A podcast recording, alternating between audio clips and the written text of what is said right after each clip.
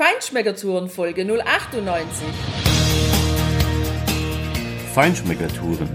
Der Reise- und Genuss-Podcast für Menschen mit anspruchsvollem Geschmack von Bettina Fischer und Burkhard Siebert. Hier lernst du außergewöhnliche Food- und Feinkostadressen, Weine und Restaurants kennen. Begleite uns und lass dich von kulinarischen Highlights inspirieren. Ja, hallo und schön, dass du heute wieder bei uns bist. Die Folge lohnt sich wieder mal ganz besonders. Wir sind heute hier in Rioja Alavesa im Weingut bei Gorri und das Weingut bei Gorri ist ein ganz besonderes. Das wirst du in dieser Folge hören. Du wirst auch ein bisschen was hören über das alte und das neue Rioja, über die Weine des Weinguts natürlich, die speziellen Techniken, die dort angewendet werden, die vielleicht gar nicht so sehr technisch sind.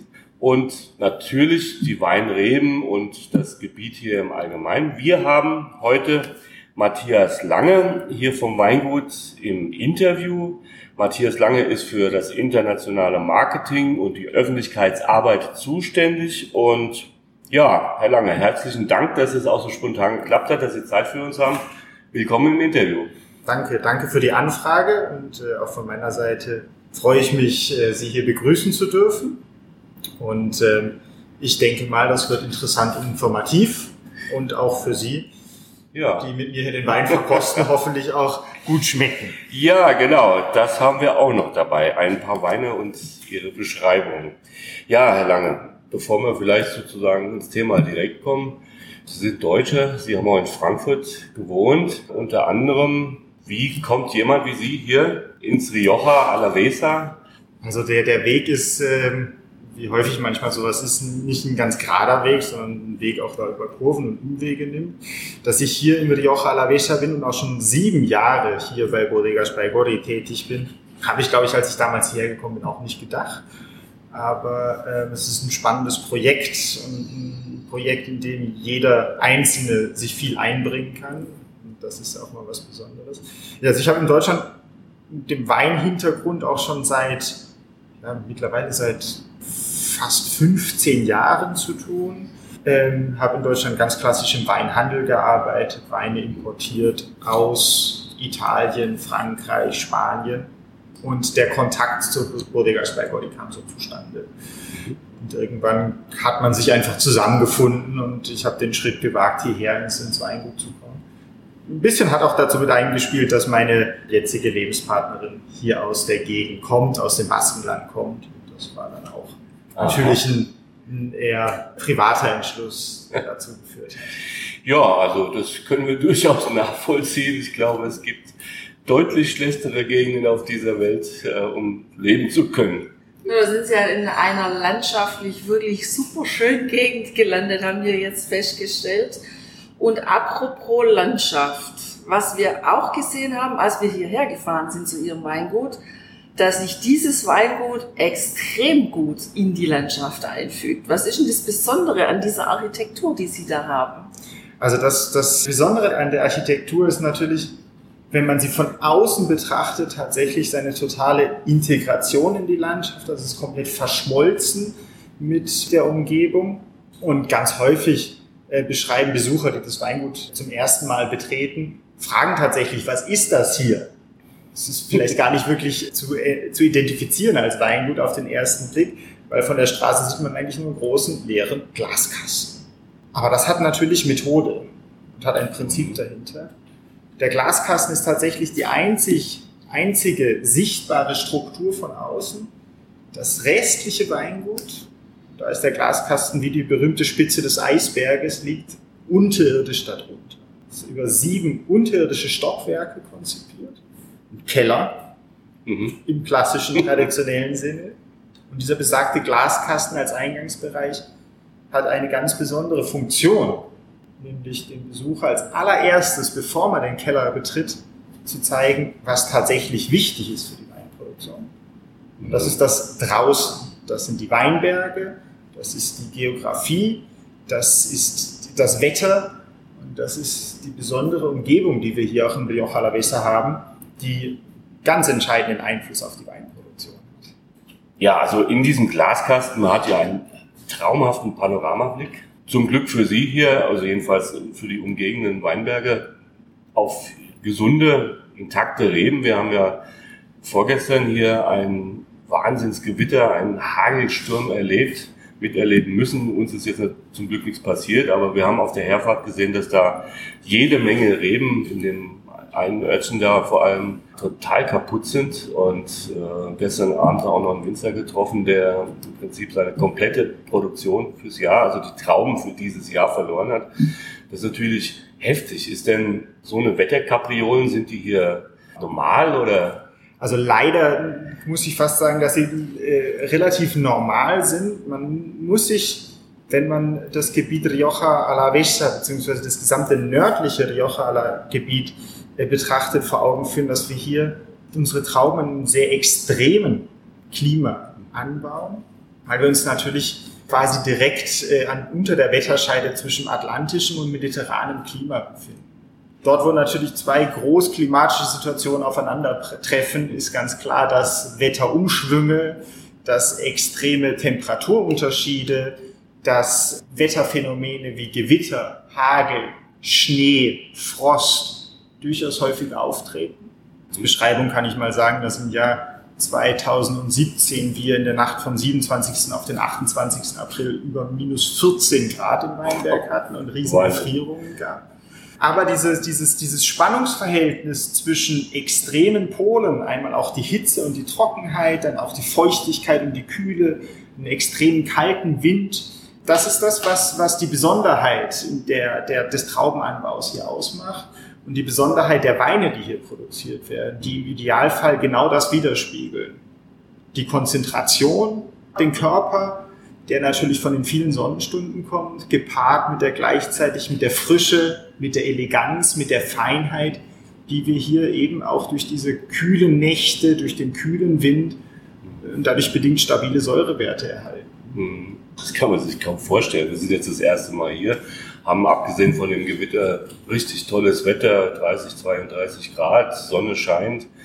Aber dass hier wirklich richtig tiefster Winter sein kann und Schnee fällt, wir haben das auf Bildern jetzt irgendwo mal gesehen, haben aber gar nicht geglaubt, dass das hier wirklich von hier ist. Aber naja, bei diesen, also ja, Wetterkapriolen, bei diesen extremen Unterschieden, das meinen ja sicher nicht alle Trauben mit.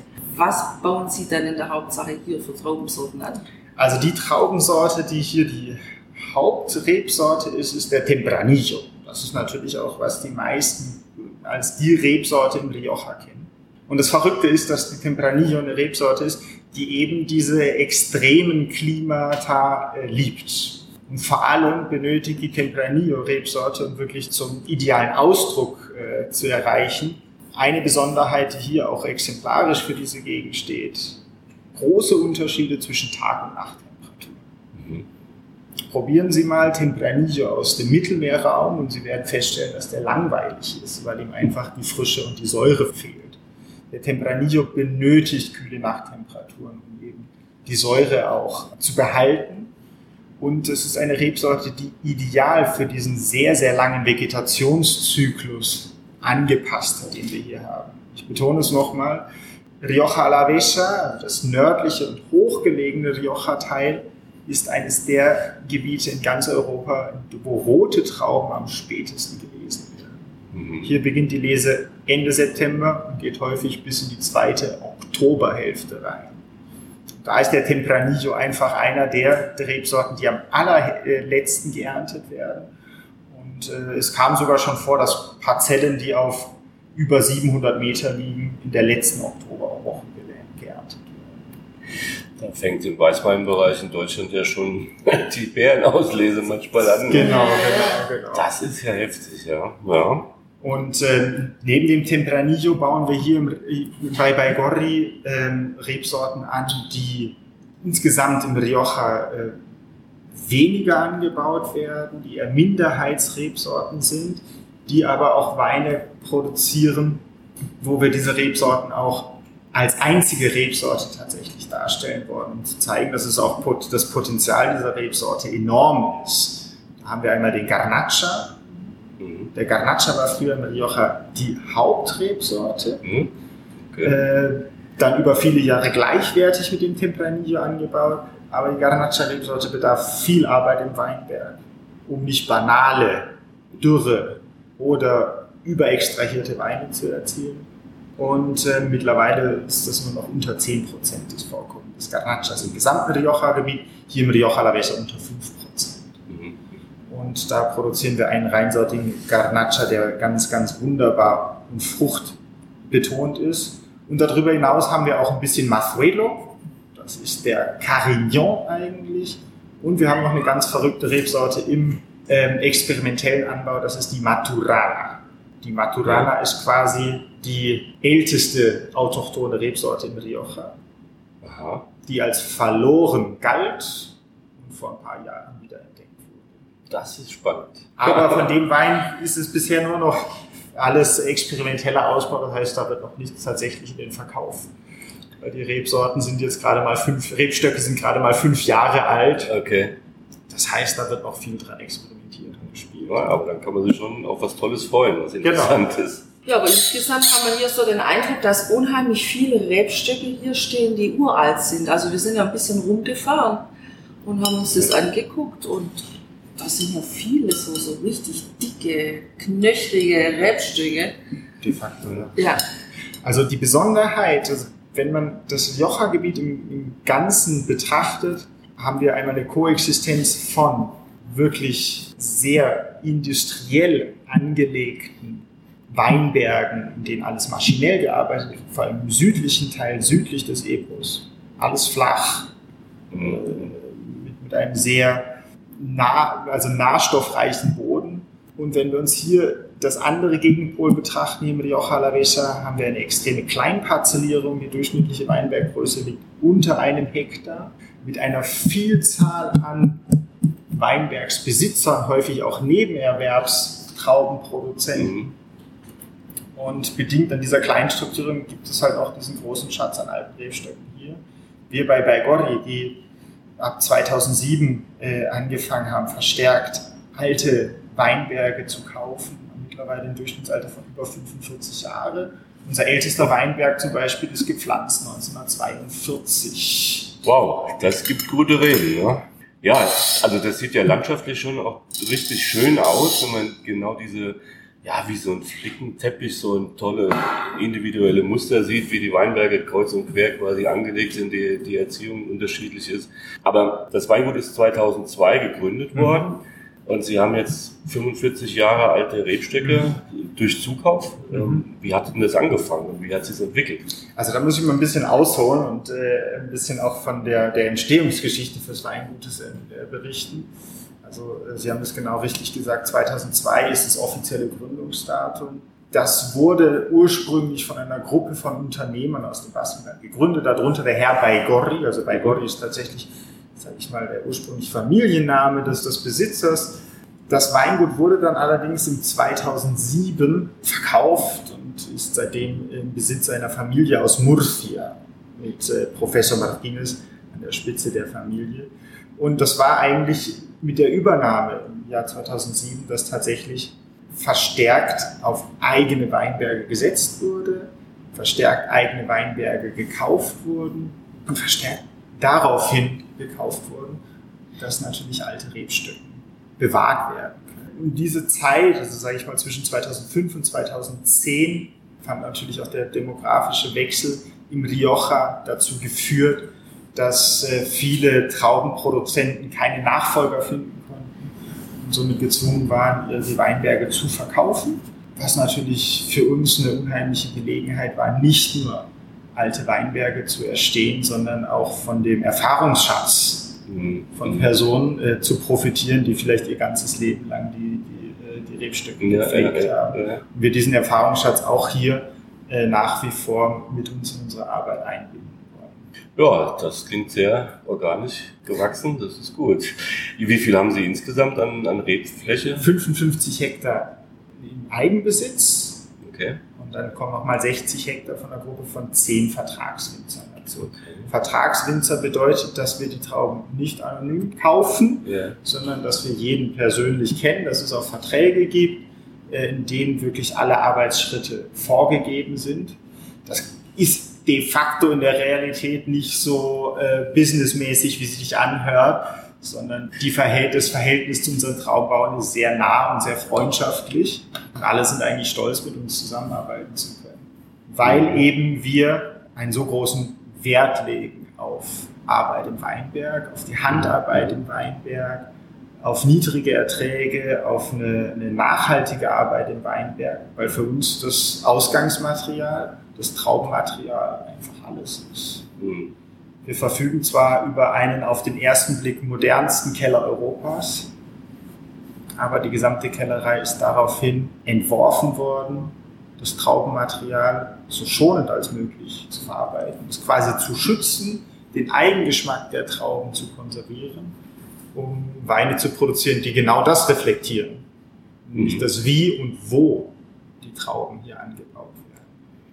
Ja, das ist ja, glaube ich, auch das Spannende hier an, an der Architektur und an, am Aufbau dieser ja, modernen, neuen Kellerei, äh, die auf den ersten Blick tatsächlich ein bisschen technisch anmutet, ein bisschen steril anmutet jetzt nicht im negativen Sinn, sondern einfach sehr sauber ist und äh, ja, ganz klar durchstrukturiert ist. Können Sie mal erklären, wie denn dann überhaupt dieser Prozess vonstatten geht? Mhm. Sie haben gesagt, Sie legen sehr viel Wert darauf, auf, dass das Ausgangsmaterial sehr gut und sauber und gesund hier ankommt. Wie erhalten Sie das? Da muss ich ein bisschen ausholen und auch nochmal einen kurzen äh, Exkurs über, über die Besonderheit dieser Architektur einfach äh, erzählen, weil die Besonderheit der Kellerei von Baigorri liegt einfach darin, dass es tatsächlich auf eine Idee, wie Wein produziert werden soll, fußt. Also erstmal entstand die Idee, dann wurde quasi im kleinen Maßstab äh, der Produktionsablauf entworfen. Erst als der Produktionsablauf feststand, wurde quasi das Gebäude, die Struktur Aha. darum herum entworfen und gebaut. Das ist wirklich die Besonderheit dabei, dass hier äh, nichts architektonisch gesprochen, kein Element entstand, das keinen tatsächlichen Sinn und Zweck für die Weinproduktion hat. So ist ein immenser Vorteil, äh, eine Kellerei auf dem Reichsberg zu entwerfen und natürlich die Abläufe perfekt durchstrukturieren zu können. Ähm, ich hatte es vorhin mal kurz erwähnt, dass das Weingut sieben unterirdische Stockwerke mhm. Es hat eine extreme vertikale Strukturierung und das ist quasi schon der Clou dabei. Die okay. vertikale Strukturierung bedingt, dass die gesamte Weinproduktion nur mittels Schwerkraft durchgeführt werden kann. Das heißt, jegliche Maschinerie, die mechanische Eingriffe bedingen würde, Pumpen zum Beispiel, nicht stattfinden. Die Weinproduktion ist daraufhin sehr simpel. Im zweiten Stockwerk, im obersten Stockwerk werden die Trauben angeliefert. Die sind alle per Hand gelesen werden in kleinen 12 Kilo Kisten angeliefert, sodass auch das Traubenmaterial nicht beschädigt ist, werden danach an Sortiertischen per Hand nochmal doppelt ausgelesen. Je mehr und sorgfältiger wir in diesen Sortiertischen arbeiten, dass keinerlei faulige Trauben weiterverarbeitet werden, desto weniger müssen wir tatsächlich eingreifen, korrektiv in der Weinproduktion. Das heißt, kontrolliertes Nichtstun ist mhm, danach mhm. einfach äh, das Stichwort. Und nach der Traubenselektion äh, werden die, die Weinbeeren dann über Schütten zwei Stockwerke tiefer äh, weitergeführt mit der Hilfe von Spiralen, ohne dass die Weinbeeren selber beschädigt werden und landen dann in Transportbehältnissen. Transportbehältnisse mit einer extremen Trichterform, die dann mittel eines Kransystems auf die Gärtanks gestellt werden, um diese zu befüllen. Ein besonderer Moment ist, ist tatsächlich der Moment der Befüllung, weil wir hier die Gärtanks nicht auf einmal befüllen, sondern in verschiedenen Schichtungen, sodass äh, die Weinbeeren de facto wenig beschädigt werden und ähm, stellen sich vor, der ein 18.000 Kilo Tank bei Befüllung immer noch mindestens 30 Prozent an unbeschädigten Weinbeeren hat. Das ist sehr außergewöhnlich, ja. Das, die Besonderheit dahinter ist natürlich, dass wir dann äh, gewisse, man nennt das intrazelluläre Vergärungen mhm. erzielt, also dass tatsächlich Teil der Gärung innerhalb der geschlossenen Bärenhaut stattfindet dass Vorgänge stattfinden, die eine immense Fruchtextraktion und eine sehr stabile Farbextraktion gewährleisten können. Ja, die Technik ist da, so verstehe ich es jetzt einfach mal, wirklich weniger Technik an sich, sondern wirklich in den Dienst der Traube an sich und den Prozess gestellt, damit der so natürlich wie möglich verlaufen kann. Genau. Habe ich das so richtig verstanden? Das haben Sie komplett richtig verstanden. Die Technik, die hier angewandt wird, beziehungsweise würde ich mal sagen, die Nicht-Technik, also obwohl das ganze Weingut auf den ersten Blick sehr technisch wirkt, einfach kühl, reduziert, rational. Wenn man sich dann aber wirklich damit beschäftigt, wie Wein produziert wird, ist das einzige Element, was wir benutzen, ein simpler Kran. Mhm. Mhm. Mehr nicht. Mhm. Keine Pumpen, keine, keine anderen enologischen Verfahren, die technisch durchgeführt werden. Das heißt, was auf den ersten Blick nüchtern wirkt, ist einfach tatsächlich komplettes Downsizing, Low-Tech, mhm. mhm. darauf mhm. zurückzuführen, was wirklich notwendig ist. Und notwendig ist einfach nun mal, dass wir schon arbeiten, dass die Temperatur kühl ist und vor allem, dass das Traubengut hervorragend ist das spricht auch ein bisschen dem, äh, entspricht ein bisschen dem, was wir als Produzent eines, sage ich mal, eines neuen Rioja-Verständnisses entspricht. Neues Rioja in dem Sinne, dass wir nicht mehr Weine produzieren wollen, die nur die Arbeit im Keller widerspiegeln, die nur die Reife in Barrikfässern widerspiegeln, die sich nur darüber definieren, wie lange lag der Wein im Fass. Mhm. Sondern wir wollen Weine produzieren, die tatsächlich darauf abzielen, wiederzuspiegeln, was die Besonderheit unserer Landschaft ist, was die Besonderheit unseres Klimas ist, was die Besonderheit unserer Weinberge sind, was die Besonderheit des Bodens ist. Dass die Frage viel wichtiger ist, wo sind die Trauben gewachsen, als wie lange lagen die Trauben im Fass. Und das spiegelt sich in der Stilistik einfach wieder, dass die Weine viel fruchtbetonter sind, viel frischer sind, viel mehr Struktur haben. Und ich sage jetzt mal nicht überspitzt, ausgelaugt, überholst. ja, das ist natürlich super spannend. Da sind wir auch richtig gespannt auf, auf den, die Weine an sich, die wir bisher probiert haben.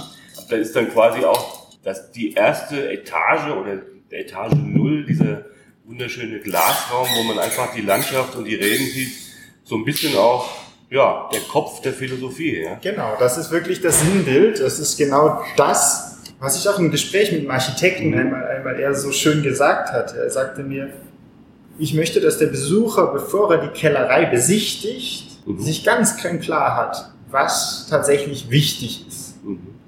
Nicht das, was er im Keller sehen wird, sondern das, was er draußen sieht.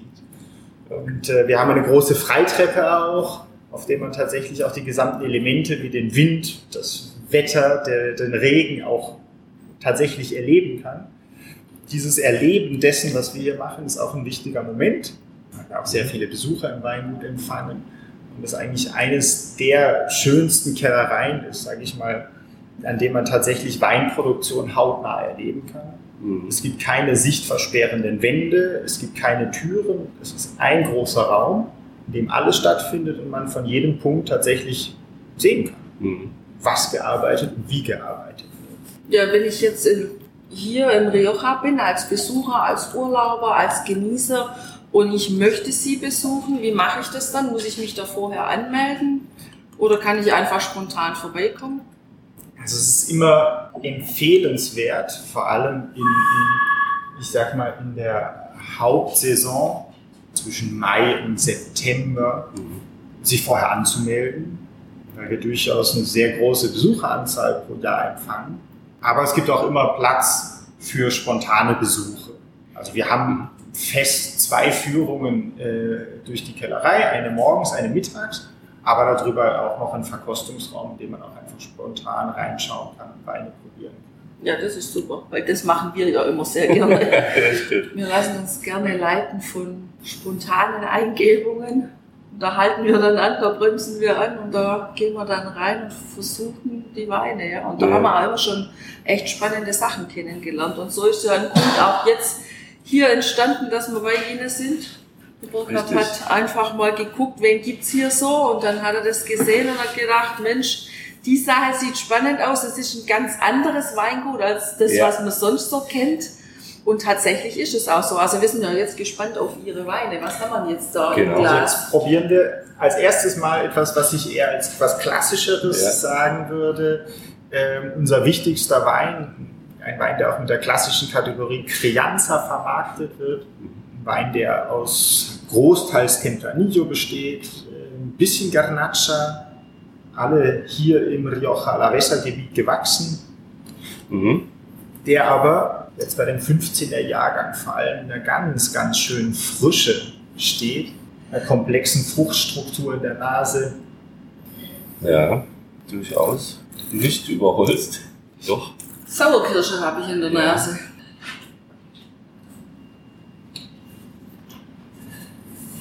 Sauerkirsche, Leder und ein bisschen Schokolade. Und ein Süßholz, Lakritze. Ja, Mhm. genau. Genau. Ein bisschen Zimt und aber auch dunkle Waldbeeren.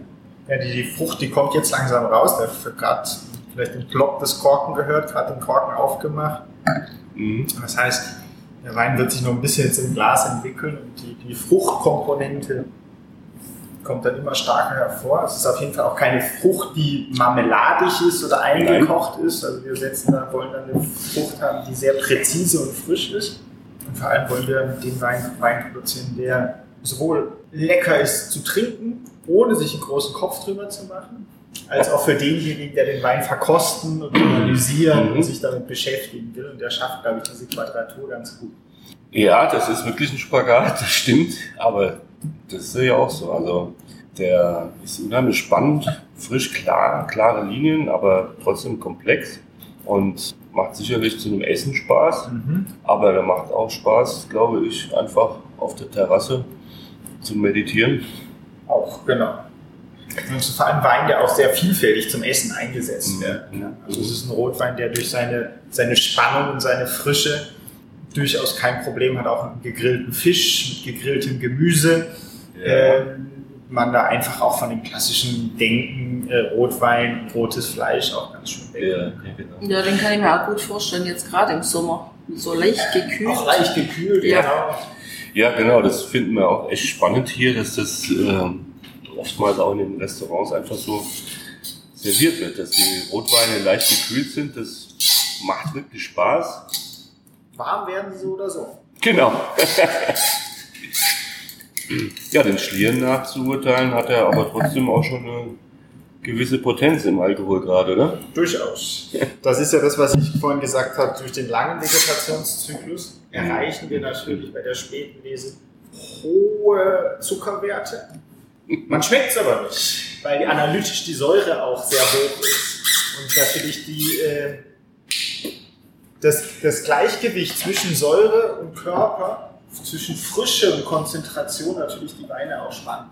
Ja, ja Tina, du hast ja gerade mal gespiegelt auf dem Etikett und da sind wir wirklich in der Kategorie, wo uns Rotwein auch richtig anfängt Spaß zu machen. 14,5 Prozent. Ja. Aber wie Sie ganz richtig gesagt haben, die schmeckt man so gar nicht. Die schmeckt man so gar nicht. sondern die Frucht und ja, ein sehr ausgeglichener Wein steht da im Vordergrund.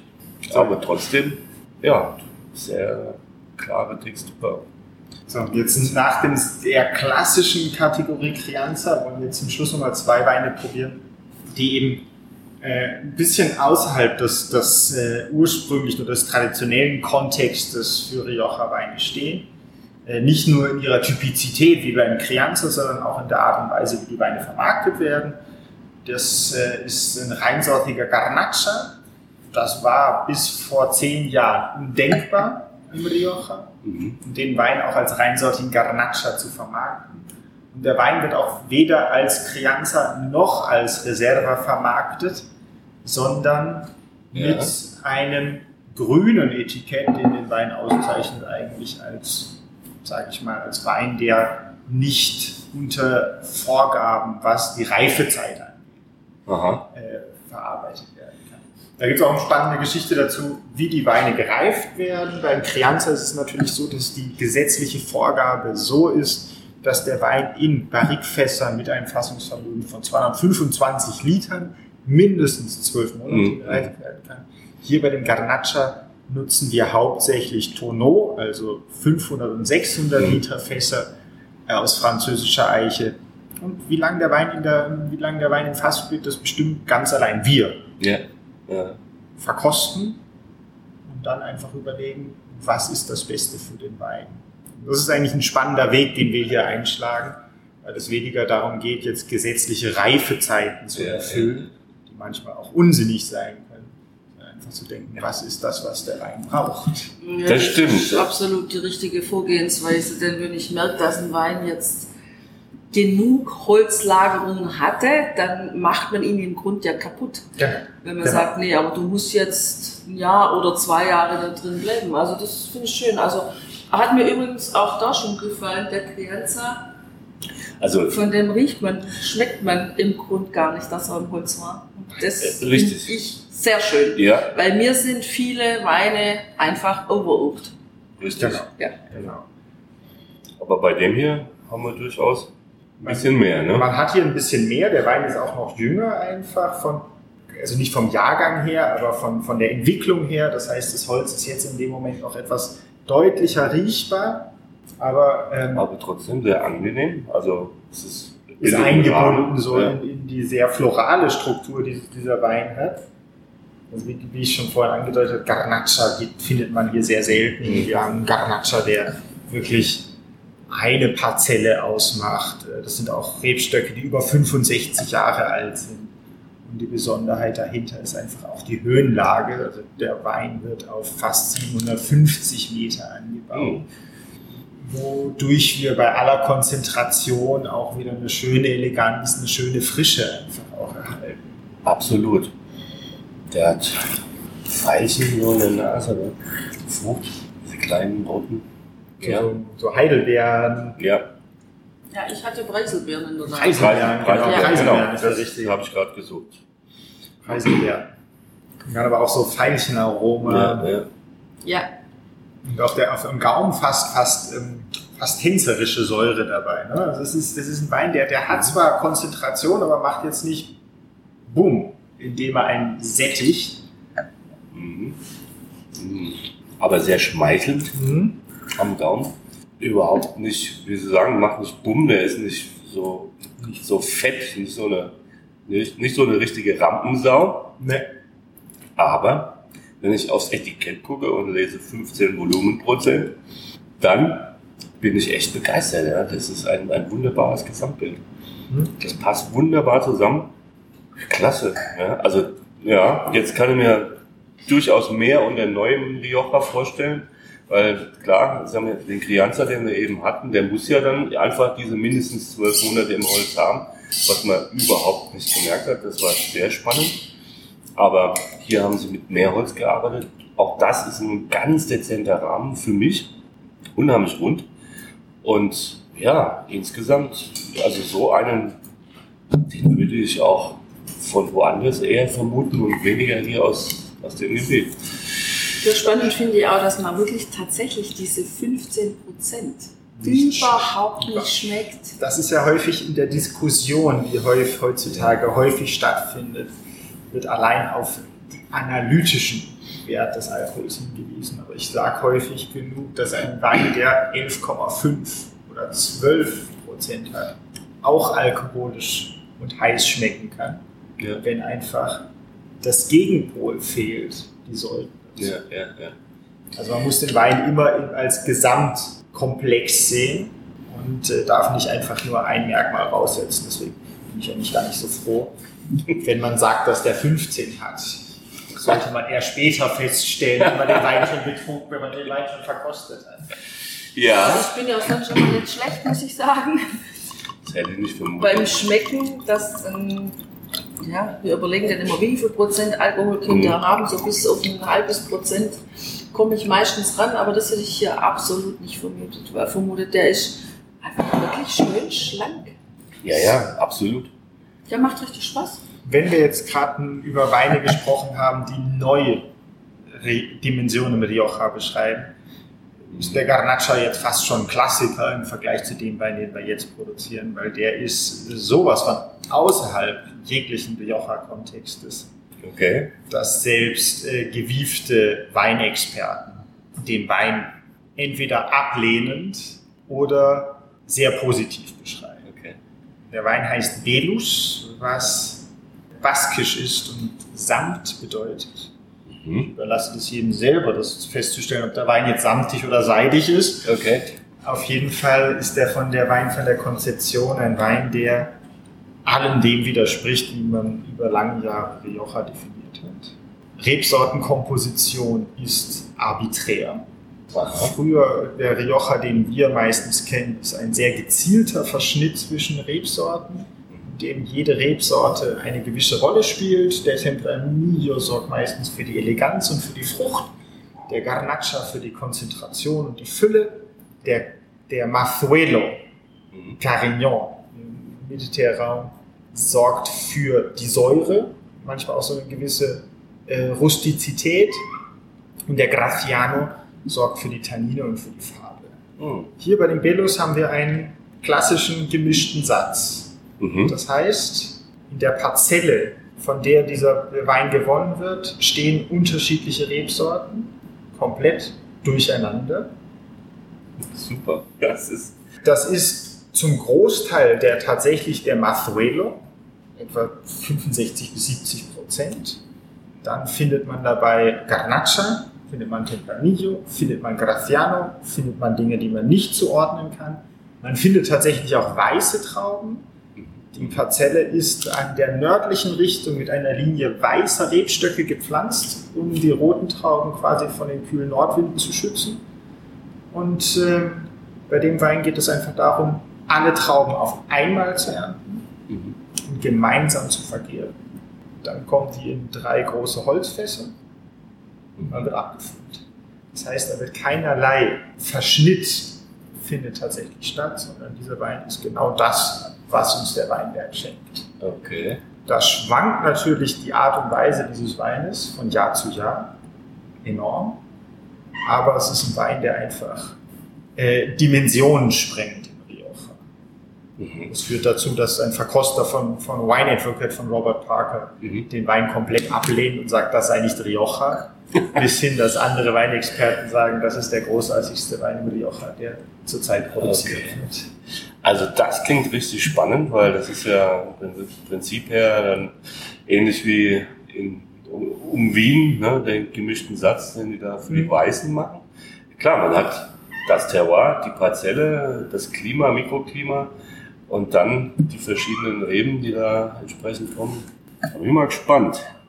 Also man sieht schon in der Farbe, ja, sehr, ja, dass sehr der. Wein einfach sehr dunkle Farbausbeute hat, was man einfach erzielt, wenn man vollreifen Mazuelo hat. Mhm. Dann hat man diese sehr lila, dunkle ja, Farbausbeute. Genau. Und der Nase hat man eine Fruchtsubstanz, die man ganz schwer beschreiben kann. Ne? Also da sind ja. durchaus äh, dunkle, reife Beerennoten, aber auch mit, mehr, mit eher äh, äh würzigen Kräuternoten dabei. Ja, äh, genau. Sich jeden Moment auch also so. Pfeffer ist auch dabei. Ja. Oder? Ja, das ist ein richtiger Potpourri und ich habe auch so das Gefühl, Orangenzest. Die eine oder andere Note, die will da so also durchbrechen zu meiner Nase, aber schafft es irgendwie nicht ganz, wird wieder zurückgeworfen, dann nehme ich wieder was anderes auf. Also es ist echt sehr, sehr spannend. Das ist jetzt ein 2014er genau. Jahr. Ne?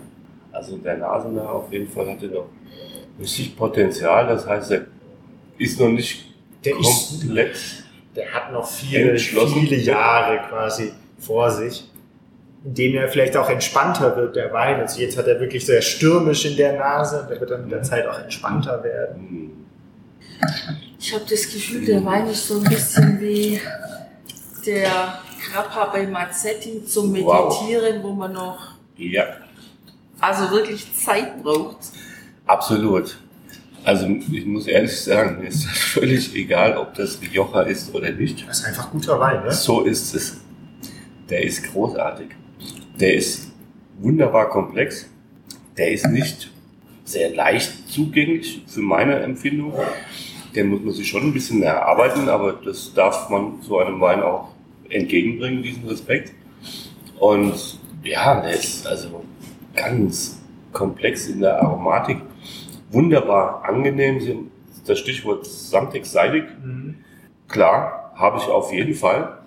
Sehr angenehm in, in der Textur ja, auf nachhaltig, aber auf eine dezente Art und Weise. Ja. Also der klebt jetzt nicht am Gaumen, aber er ist da. Ja.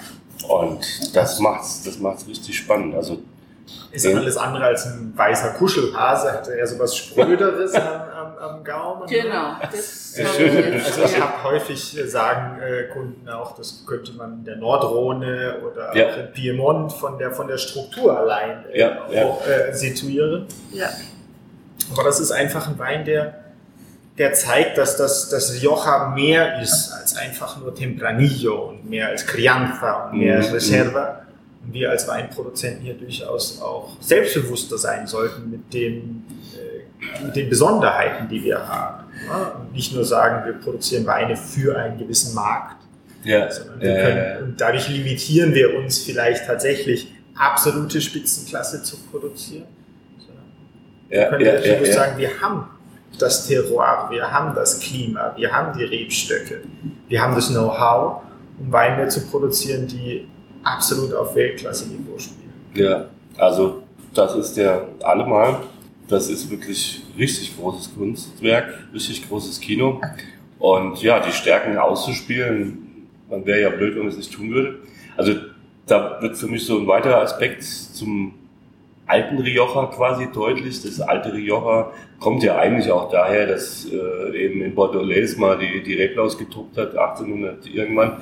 Und ja, dann hier einfach äh, das aufgebaut wurde in der ganz klassischen Barrique-Ausbau-Variante, klar, deshalb auch ja diese Klassifizierung Crianza äh, Reserva und einfach nur in diese Schiene zu gehen, da beschränkt man sich ja selber, man limitiert sich, äh, man bringt sich um seine Möglichkeiten.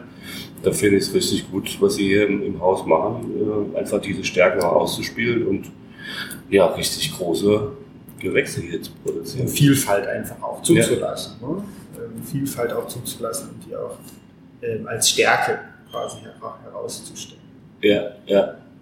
Aber ich muss auch sagen, also wie lange, oder andersrum erstmal fragen, dieser Wein war auch im Holz. Ne? Der war auch im Holz, ja. Im Großen? Im Großen. Okay. Wie lange? In dem Fall beim 2014er waren es 14 Monate. Boah.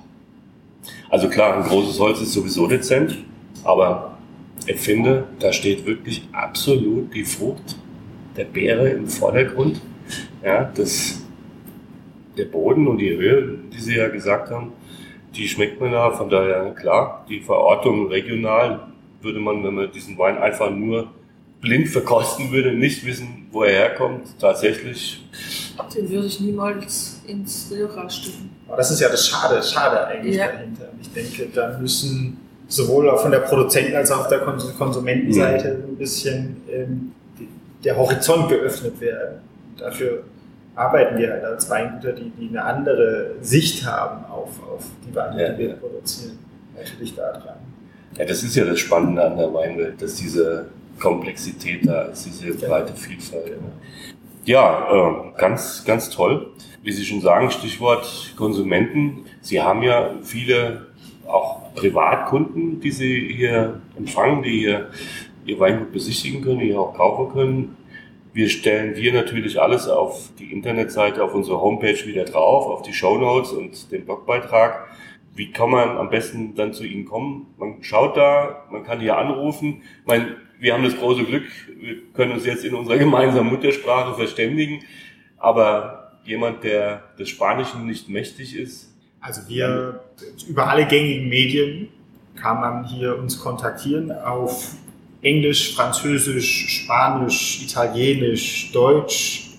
Habe ich was vergessen? Ich glaube nicht. Okay.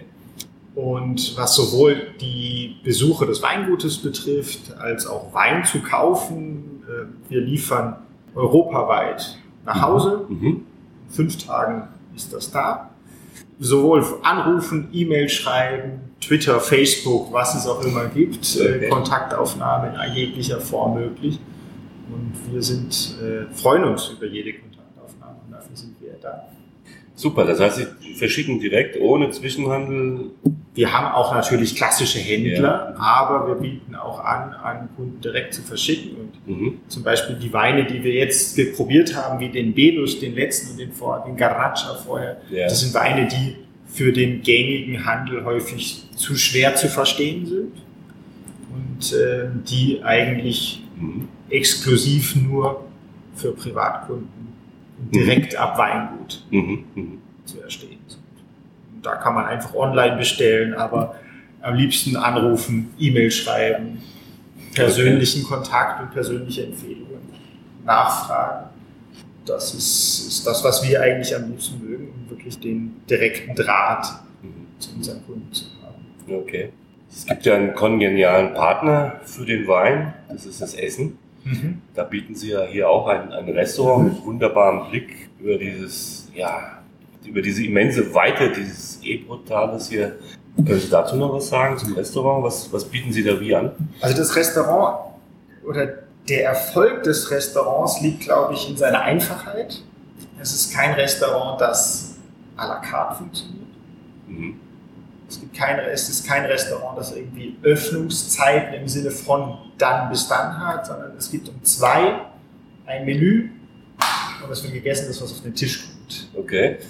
das heißt, es sind immer saisonale, lokale Produkte und von unserem Chefkoch auch äh, so zusammengestellt, dass sie zu unserem Wein passen.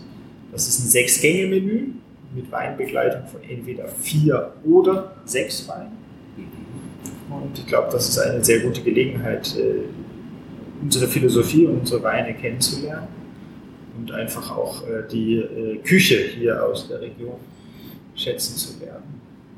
Das Ganze, das ist, kann jeder kommen, das ist nicht nur für Gruppen, das ist auch, aber, wie vorhin schon gesagt, mit vorheriger Reservierung. Mhm. Auf, sonst könnte die Gefahr bestehen, dass man natürlich ausgebucht ist. Ja, ja, Von dienstags bis samstags. Wichtig zu wissen, wenn man sonntags was sucht, dann geht das geht nicht. Das, nicht. Wie gesagt, es ist kein Restaurant äh, normalen Zuschnitts. Wir kochen das alles, alles, alles wird selber gekocht, aber natürlich unter diesen gewissen Spielregeln. Das funktioniert eigentlich sehr gut. Ja, klingt super. Das ist ja auch meine, meine Devise immer. Ich gehe im Restaurant zuerst auf die Weinkarte und dann suche ich mir ein passendes Essen dazu aus. Hier machen wir es Ihnen leicht und servieren schon das passende ja, Essen zum passenden Wein dazu. genau, das ist sozusagen die erweiterte Weinprobe. Ne? Genau, genau. Und dadurch, dass die Weine auch alle sehr kulinarisch sind und vielfältig zum Essen passen und Weine sind, die häufig Zeit brauchen in der Beschäftigung. Mhm. Keine Weine, die einen Schluck und man, man hat alles gesagt. Ja, ja. Sondern Weine, die einfach ein bisschen Zeit im Glas brauchen. So eine äh, richtige, reale Situation beim Essen natürlich auch die beste Art und Weise, sie kennenzulernen. Das stimmt. Zeit im Glas, das war ein gutes Stichwort. Das hat mir super gefallen bei Ihnen im Eingangsbereich. Schon allein die drei roten Sessel mit den Fußhockern dabei, wo man sich da hinsetzen kann, wo man diesen traumhaften Blick über dieses Tal genießen kann, wo man wirklich jegliche Zeit vergessen kann, wo man ja, so richtig zu sich kommen kann. Und das habe ich das Gefühl, das spiegelt sich auch in Ihrem Restaurant, was ich gesehen habe, wieder. Auch wieder der Ausblick, wenn auch von weiter unten auf dieses Tal. Also ich fand es total spannend, heute hier bei Ihnen zu sein diese Kellerei zu besichtigen, weil das mal was ganz anderes war als das, was wir sonst so sehen und gesehen haben. Absolut, ja. Ja, und die Weine auch wirklich anders als das, was wir bisher jetzt im Rioja probiert haben. Mir hat es wirklich gut gefallen und ja, dir als Zuhörer, wenn du hier im Rioja unterwegs bist, empfehle ich dir unbedingt, deine Füße in diese Kellerei zu setzen. Das ähm, ist absolut ein Besuch wert. Ja, ganz klar, Tina. Das sehe ich genauso. Ähm, nicht nur hier im Rioja, auch in weiteren Regionen gedacht sind die Weine wirklich outstanding für mich. Ich bin total begeistert und das kommt nicht immer vor, sondern das ist wirklich äh, eine ganz große Geschichte und also so im Nachgang, also den, den Schluss zieht, angefangen von der Architektur, dann wirklich am Ende das Endprodukt, nämlich den Wein äh, in der Flasche im Glas probieren zu können, dann wirklich zu schmecken, was dieser ganze Prozess ausmacht, wie der Prozess aufgebaut ist und wie er der Traube sozusagen dient, um diesen, diese Weine zu produzieren, dass dann wirklich am Ende ja, das Terroir, die Frucht, einfach die Beere wirklich im Vordergrund steht. Ja. Das finde ich fantastisch. Also das ist richtig klasse und tolle Idee, die da irgendwo mal geboren worden ist und vor allem eine grandiose Umsetzung. Hat richtig Spaß gemacht. Ihnen herzlichen Dank, Herr Lange. Dankeschön. Das war wunderbar, tolle Führung und vor allem jetzt auch ein sehr nettes und vor allem sehr informatives Gespräch und natürlich auch ein sehr geschmackvolles. Vielen Dank auch nochmal für Ihr Interesse und für das sehr nette Gespräch. Und an alle Zuhörer, äh, wir sind hier in Samaniego im Rioja Alavesa. Jederzeit herzlich willkommen. Die Türen sind immer offen und wir freuen uns über jeden Besuch. Ja, super. Dann weiter alles Gute. Dankeschön.